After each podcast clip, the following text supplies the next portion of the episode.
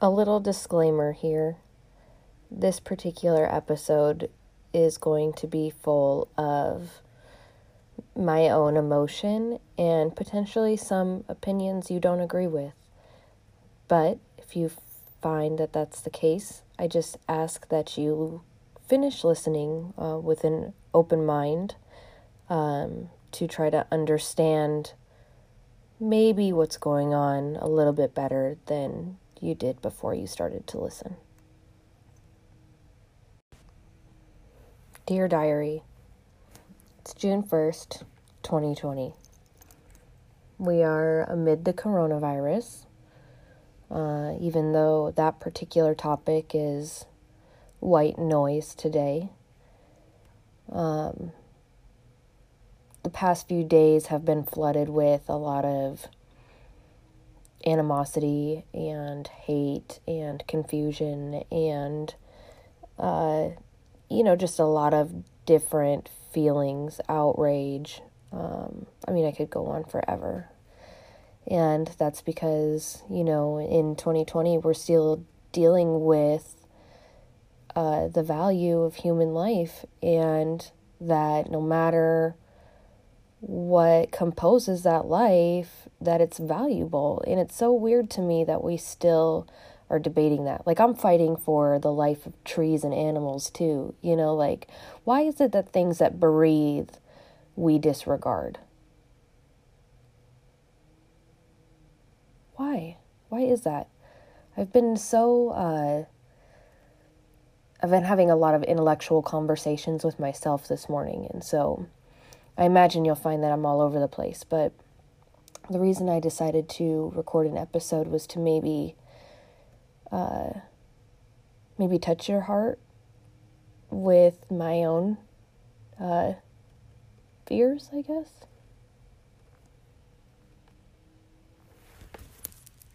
I'm scared, man. And uh, not even for me, you know?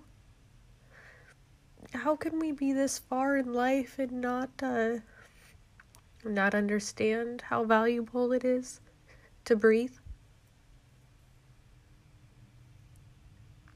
It's really frustrating. And I've always felt a type of way about uh, you know Black Lives Matter or any movements that you know fight for life, I guess. Um, but this morning, this morning was different because, you know, uh,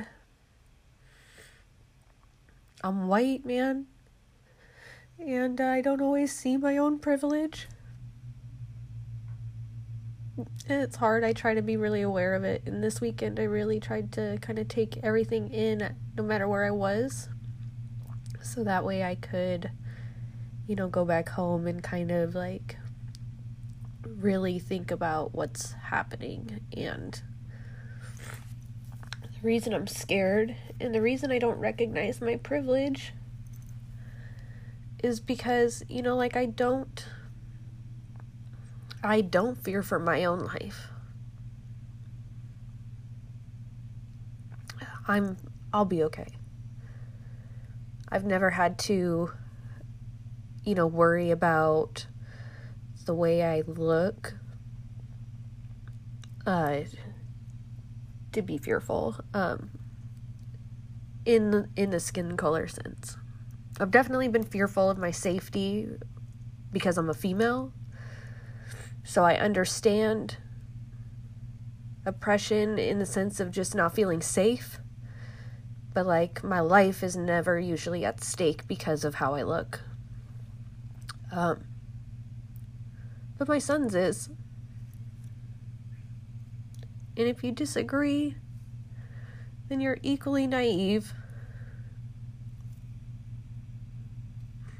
My son is not a white man. He's a blended man and his blend distinguishes him from the white man.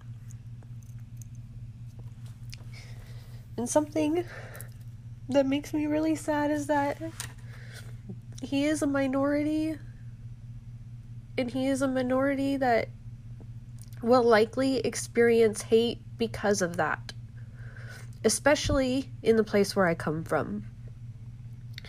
Being Native American, where I'm from, is not something that people are forgiving about, and they often have preconceived ideas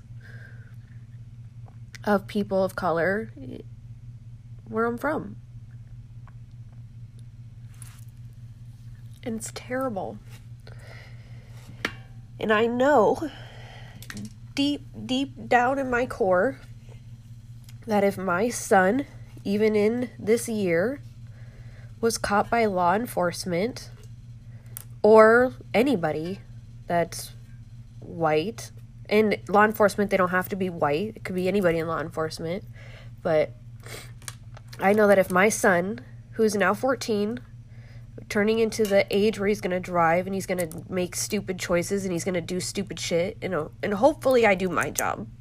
Hopefully I do a good job and I educate him on what it's like to make choices for yourself but sometimes it's not enough because if he's there and he's brown it's enough of a reason for somebody to question what he's doing and so if my son got caught doing anything that my brother, my white brother, has been caught doing or could have been caught doing. Or if he if my son were to get caught doing any of the shit my father, my white father did or did not get caught doing, I 100% believe that he would be considered guilty until proven innocent because he's fucking brown. And because he wants to live in a place where they don't accept his brown.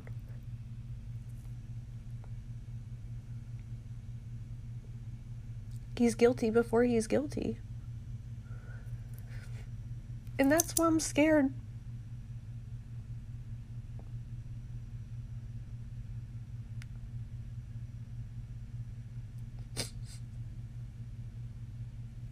I don't even know how to prepare him.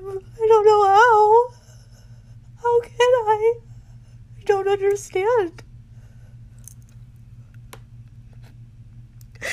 How can I prepare my 14 year old son and say, you know what? I know that you want to move back home at 18.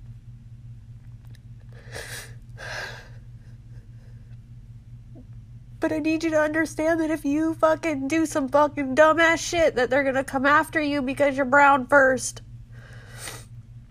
and not because you're just some adolescent kid just getting into some shit like you normally would be, you know? So I'm to do everything I can to make sure that he knows where he can experiment with dumb shit and be safe. You know? Under my roof. And I'm going to try to educate him on what it's like to walk away from a situation where dumb shit's getting started and his freedoms could be compromised. So I'm going to do my part with him as much as I can. But as far as the rest of you go, the only thing I can explain is that these people are hurting for these same reasons. I have compassion for them. I have empathy because there's a fraction of me who does feel it and does understand exactly what they feel, but I will never fully understand because I have my own privilege, but my son does not. And so it is really, really, really important that you take the time to hear what they have to say. Why are we fighting right now? Because we don't value that breath.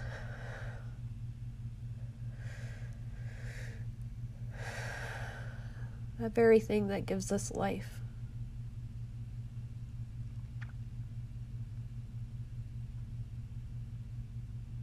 So before you rush to judgment, before you rush to a side that maybe you don't really belong on. I just ask that you try to maybe understand.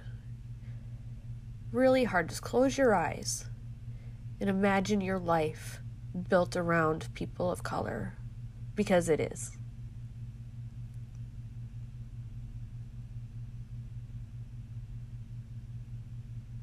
Those people are our family. They are our ancestors. They're our brothers and our sisters, and we must fight for them. We all deserve life. If we are here, we deserve to be here. Equal opportunities to live.